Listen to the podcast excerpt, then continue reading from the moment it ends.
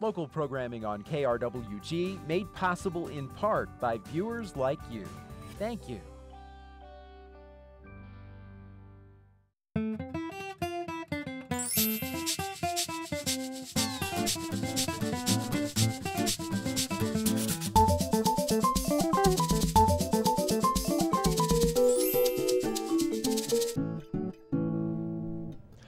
We have continued a conversation about a changing America, and with a changing America comes, well, new media.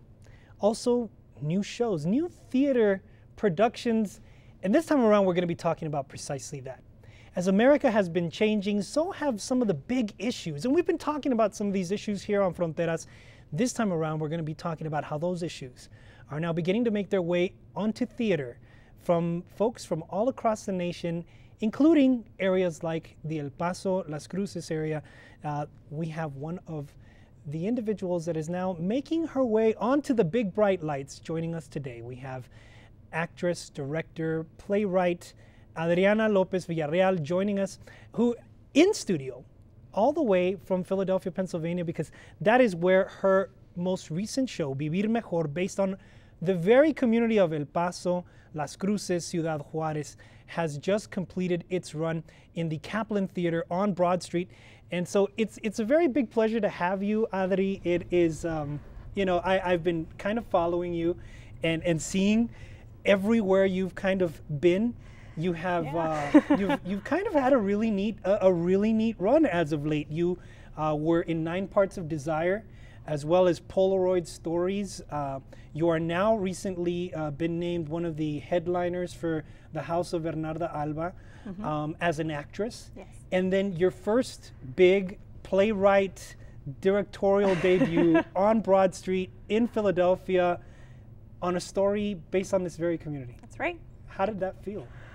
Oh my gosh, uh, amazing. Words cannot even explain um, the huge story that I wanted to tell and like the huge project and the huge process and how everything was just coming together and you know in between all of it the hardships the challenges and how are you going to meet them? And it was it was exactly exactly that. It was my debut. So I was it was my first mark if you will embarking onto a professional as, career. as a playwright and, as and, a playwright and director. and as a director yes. Because you, you've had several shows. In fact the Philadelphia Inquirer uh, named you, uh, gave you a pretty interesting compliment. Uh, in, in one of the, the shows that, that you um, were, were part of the cast, yeah. um, was you, you played a, a, particular, a very particular role in Polaroid Stories. Mm-hmm. Um, and the Philadelphia Inquirer called you as dangerous yet as fragile as a glass pipe. And so was my costume. and so we'll, we'll, describe that for the audience a little bit. What were you playing? What was Polaroid Stories all about? Because this was, I guess, the lead up to your directorial and, and playwright debut, but yeah. this was your beginning as, as in terms of acting in, in the Northeast. Yeah, it definitely was. Uh, okay, so we did Polaroid Stories, which is uh, something was written in 1992 by Naomi Iizuka. And the play is a modern adaptation, or urban rather, an urban adaptation of the mythological story of Eurydice. And mm-hmm. I played Persephone, who's the queen of the underworld. And um, queen of the underworld. Yeah, she kind was intense and completely opposite to who I am. I'm really goofy and quirky and incredibly clumsy. And she's like, hardcore and rocker lady. So you had and to take on this persona. Yeah, in yeah. eight inch stiletto heels, which was hardcore. Wow. Um, and and doing that role was, I think, it really was my induction and my dip into what I love to do, which is to tell a story uh-huh. and to completely be able to become enthralled with an entire environment that you stage and that you make in a particular space. And the greatest thing about the Kaplan, which is where Polaroid Stories was also done, the Kaplan Theater. The Kaplan Theater, yeah. Uh-huh. Um, is that it's interchangeable. So it can it's it's t- it's basically a rectangle, but you can put seating any which way you want. So we had what's called like environmental seating. So mm-hmm. we were right up there, close and personal with the audience, and to play her was an incredible challenge. And I think the the beautiful thing about playing different characters is that they open you up to parts of yourself that you don't even know exist yet. And with her, it was definitely that she was really hardcore, but she had a lot of vulnerabilities that she was masking. So that was that was interesting to portray on stage, and it was my first time working with a professional actor opposite of him, uh, Mr. Russ Whittle, who was incredibly patient, and I'm forever thankful to him for doing that with me. So these these shows you did, Nine Parts of Desire, Polaroid Stories, um, you were also cast in a series of cabaret shows, which kind of like our musical showcases. Yeah. Um, wh- what led you to have this kind of interest? I mean, you're, you're born and raised in El Paso. Yes. Uh, what, what led you there? Well, it's kind of interesting. I, I started out in speech and debate at Loretto Academy. Speech and debate. Speech and debate, huge debate geek, loved it. I, I was enthralled with extemporaneous speaking and, and just um, being really up to date with current events. And I think that that was really what was my hook for, for speech and debate. But through that, I was always interested in music and stage and performances, but being in this particular area, well, I wasn't really too keen nor open on what the possibilities were for pursuing studies in those areas, for pursuing a career in that area. Right. So I did a complete 360 my junior year of high school. I was like on my path to like wanting to study political science, and then I became the director of a show choir, and I did two shows at Loretto, and I fell in love with it, and I said, "This is what I want to do." So I started looking for schools and universities that allowed me to pursue that, and ideally at first it was performance. I just wanted to do performance, but I didn't realize how many things you could actually do. And then I found out about the University of the Arts, and I am getting my degree and going to finish in May of directing, playwriting, and production. So you're not even done with your studies. I'm not even done. And, you've already been on a series of shows. yeah. Uh, that's, that's great. I mean, you should feel. I don't know. How do you feel? I, I, I, I feel feel accomplished, but I feel like I have so much more that I had to learn and that I want to do. I think that going to school and going to UArts and doing that there and doing these shows that you've been talking about was my dip into um, really what I want to do. I just did my first show in the Philly Fringe Festival where where um, was independent from like a bigger system. So it was just a couple of us getting together and doing something great. And I did a Leon. So I I played Candy and Candy was like funny and hilarious. But I so it's another show that I didn't even mention. Yeah. Leon in the Philadelphia Fringe Festival. it was part of the Philly Fringe, and so was um, so was Polaroid Stories. But I think I, I'm incredibly proud and very humbled by doing this kind of these these kinds of things. as, as a young girl in El Paso, Loretto Academy, with, with all of the, you know, kind of fears and, and, and excitement that you experienced in high school, did, did ever in your wildest dreams, would, did you picture yourself here? I mean, what was that, what was your whole process like getting there? Did you think you'd make it? I mean, did you?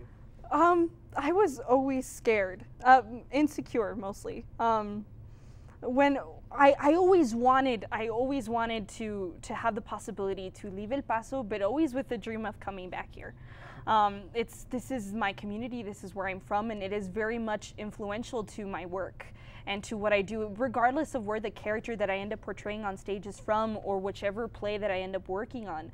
There's always laces of of things that the, the cultura de familia of, of El Paso, and I um, I think that as long as I have these stories that I want to tell from this area, and as long as I have just things that I want the world to know, that I, I I've been able to overcome the insecurities and I've been able to push forward. But never did I dream. Um, that it would take me so far away from home, one, because Philly's far. Yeah. I mean, five hours in a plane, it's far. Yeah. Um, but And the layovers. I'm and the sure. layover. So it's like an entire day of traveling, but but it has been like doing Vivir Mejor was it, it was a dream come true in Well, so many ways and beyond that. Let's talk about that a little bit. You, we've talked about, you know, kind of your all the shows that you've been in as an actress.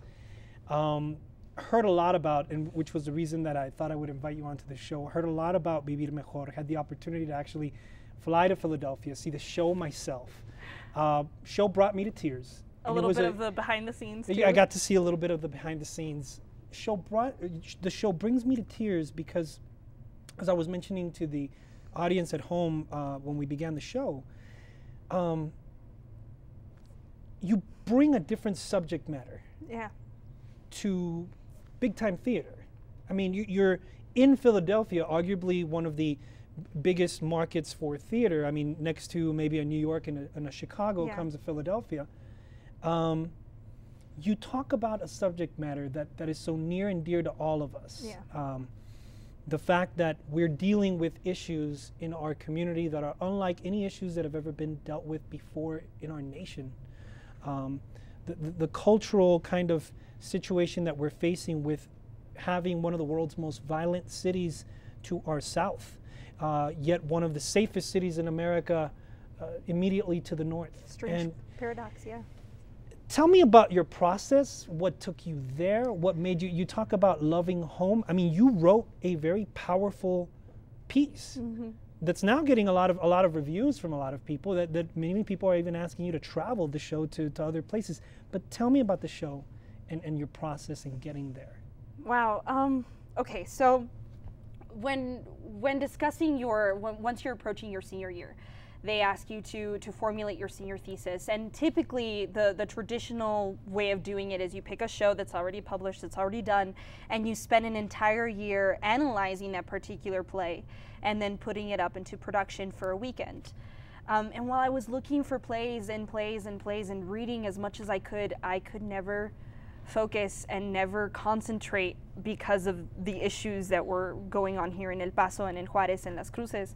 Um, and it always brought me back home. And I would I would get so frustrated. I'd throw plays at the wall, and my roommates were like yelling and asking me what was going on, and I just couldn't focus on anything other than what was going on, what the families are going through, what our families were going through. Um, what specifically were you thinking about what what when we i, I kind of left it open-ended for the audience but what what issues were you talking about specifically or were going through your mind specifically? Um, well, well, for me, it was uh, the the extortion issues of, of families in Juarez, of, of families that had sent that had set up years and years of businesses, and from one day to the next had to close them down in an effort to protect their family, to protect their own, and then in a lot of cases leave the place that they have made an entire family, generations of families, and I um, and I couldn't I couldn't shake that feeling of of why it was happening to a place that I find breathtakingly beautiful. I think that our area has so much to offer and has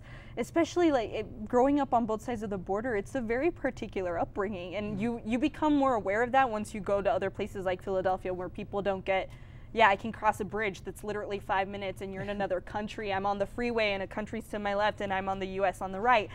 Um, You're right. They really they, understand they don't that. get it. Yeah, yeah, yeah. So I just I, I couldn't I couldn't shake that. I couldn't shake the the fears my myself like of of how it will how it will affect my own family and how it was affecting my own family and how holidays were beginning to change. And typically we would have 35 45 people together for families and then it became each family to their own. And and that was incredibly affecting and i could not concentrate.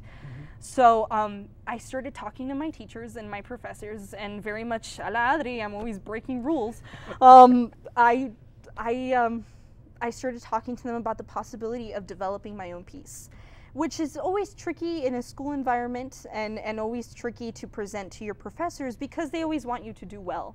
And and to do a developmental piece, you always run the risk of it being a They're like, what are huge you thinking? flop. You should do something that's tried to true and tested. Exactly. Like Stick they, to Shakespeare. th- they wanted something, yeah, that was that was proved to be a success and that could showcase the kind of work and development that I had had grown through for three years. So I understood where they were coming from, but I, I could not shake this. They like would give me play after play, but they weren't getting at the issue that I wanted to get to. I got lots of plays and, and playwrights about immigration and about the illegal issue and, and yes, though important, it was not my issue. It was not something that was for me. Let me ask you a question about that because I, I know we've we've had conversations off air where you have mentioned precisely that that when you're in the East Coast, you feel that there's that there's some sort of kind of stereotype that they're trying to put the Latino Hispano community into, and that you kind of wanted to break that mold. Claro, absolutely, yes. Um, unfortunately and unfortunately, we're in an area in the Northeast where there's so many cultures and there's so many different kinds of people that it's it's easier almost for people to compartmentalize and to stereotype and to fall into the what what media or what like years of trajectory have shown these peoples to be and they're not. And and for them like it was it was very interesting for a lot of my classmates and even for my teachers to see a light complected latina who is almost six feet tall. I mean that's pretty rare up there. Um, but for me the issue has never been and we've talked about this before it's never been where i'm like i am a latina artist and i am doing this for my people. It's never been that. It's it's been more of um of a marriage of of bringing together what i've learned and bringing my tradition, my family, and how I've grown into the kind of work I love to do. Um, and theater allows that. Theater, theater has no boundaries. Theater has no walls. Like literally, you can put up a play outside, and and people can relate to that. And that's why, even though these these stereotypes and these things exist, and I'm constantly like not constantly, but I am trying to break away from them. Yeah. What's what's more overwhelming is that you always have people on your side who are willing and wanting to tell a story with you, regardless of where you're from. So if you have a story that you're passionate about, which I very much was with this particular issue, you will always have people to back you up, which is what started me onto my route with developing this piece. I, I expressed a lot of passion to my teachers. I literally had to sit down in front of three of them and tell them, This is what I want to do. Let me explain it to you. I had to write an outline. I had to show them what I was planning to do, the kind of work I wanted to execute, the kind of research that I was willing to do, the kind of people I wanted to work with and and from there they realize okay maybe maybe she can do it and, and we will try to help her out with that as and, much as we could and i'm sure it's a pretty big deal for your for your professors going through all this because they're going to have to put some money behind this show. They're going to have to do the yeah. production of the show. Uh, you, they're going to have to put together producers to be able to put on so, so take me so so you have these obstacles. Take us through kind of your your your story and the process because so you're you're trying to stay away from these stereotypes. Yeah. Um, you're, you're faced with wanting to do something new, breaking the mold, but it's difficult to do. Uh, you have a bunch of people telling you, well, maybe you shouldn't do that. And then you're also going to have to face producers that may, you know, your school may say, well, we can't get this show actually to go because it's not good enough. So, how do you write the sto- how do you proceed to write the story? Um, when it when it comes to like story writing, especially with playwriting, the thing that I had to learn because this was also my first go at, at writing a one act. Um, I had written like short scenes before, and I've I've always liked writing, but I never thought of it as something I could pursue avidly. Uh, until I took like a playwriting class, and one of my teachers really saw some potential in my work and really encouraged me.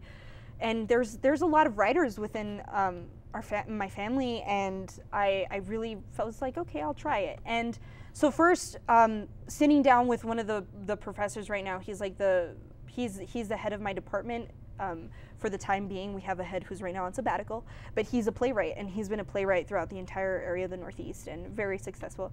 And he sits down with me and he says, "Okay, I'm going to teach you how to storyboard and I'm going to teach you how to go about all of this." I knew the kind of research I wanted to do, so I did.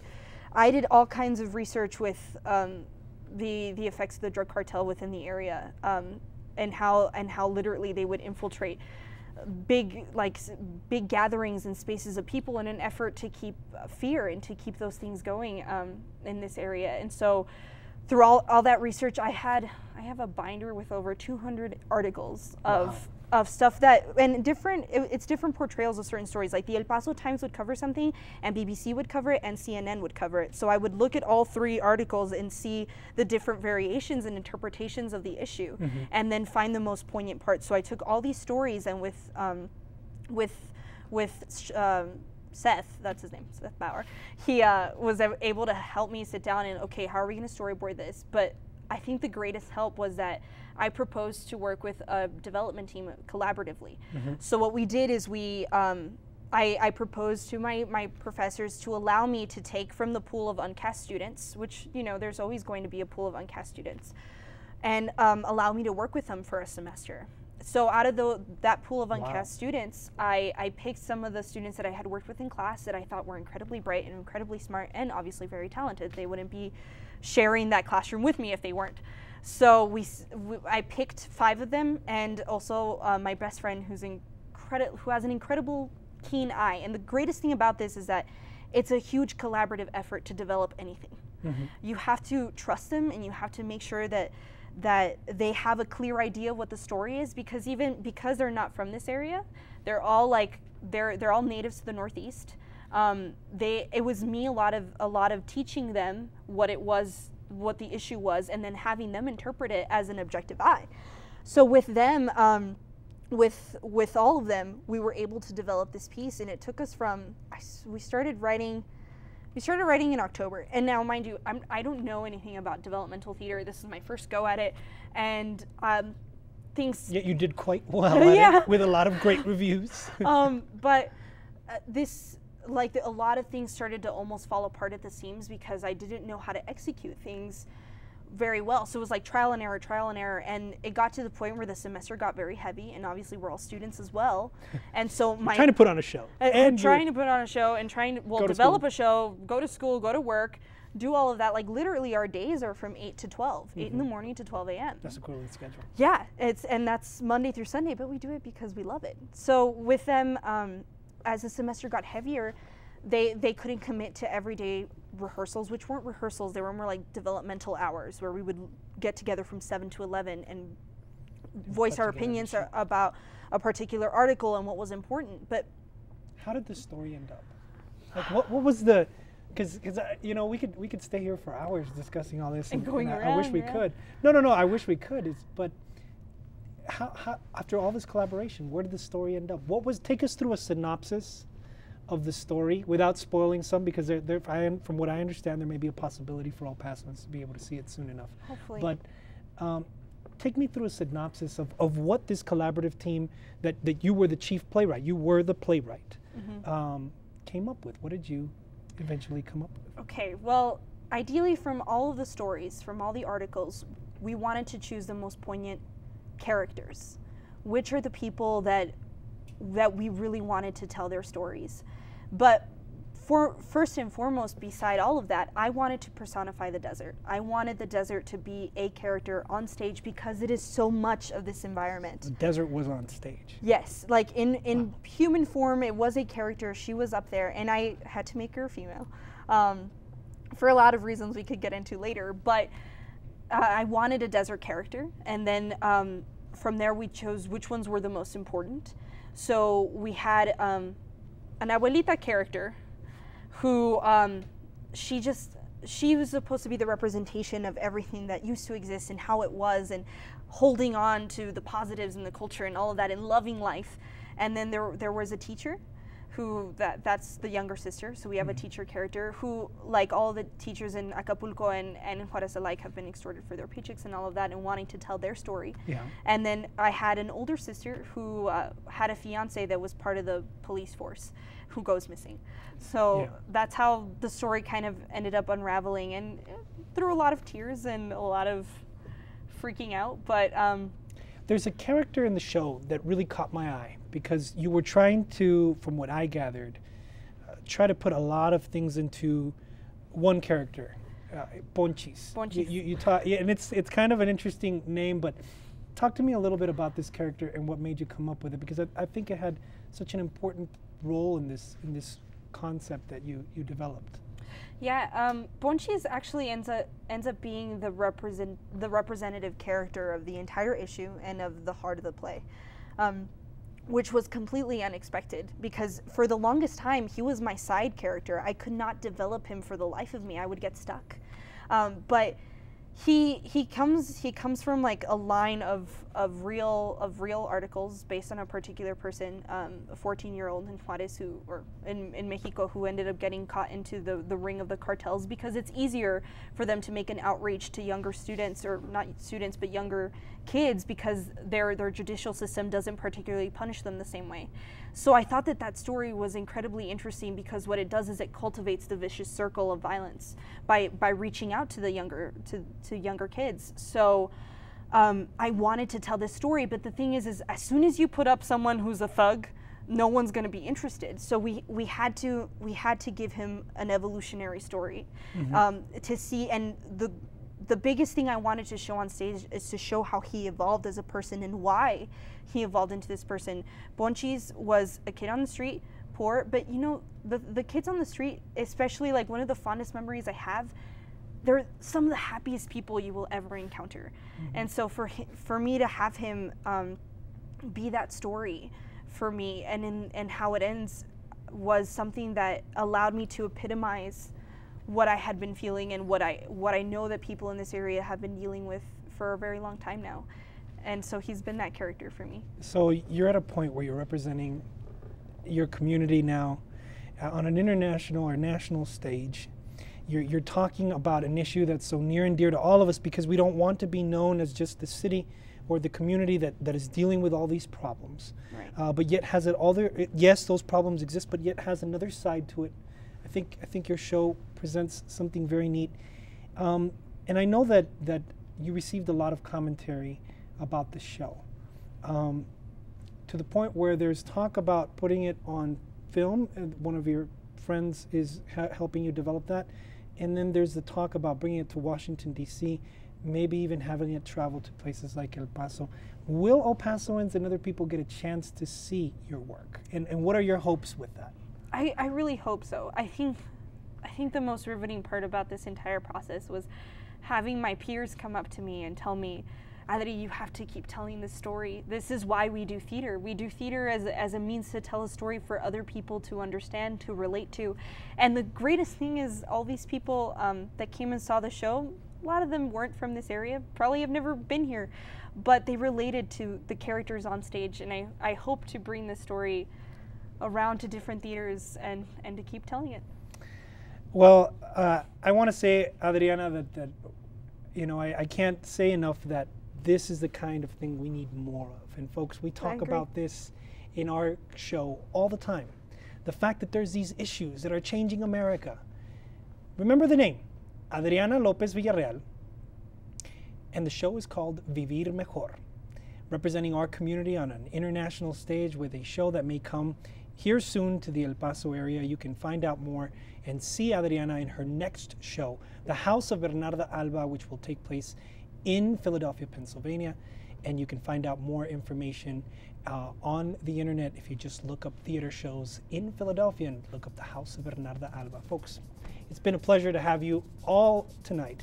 And for all of us here at Fronteras, have a good evening. We'll see you next time.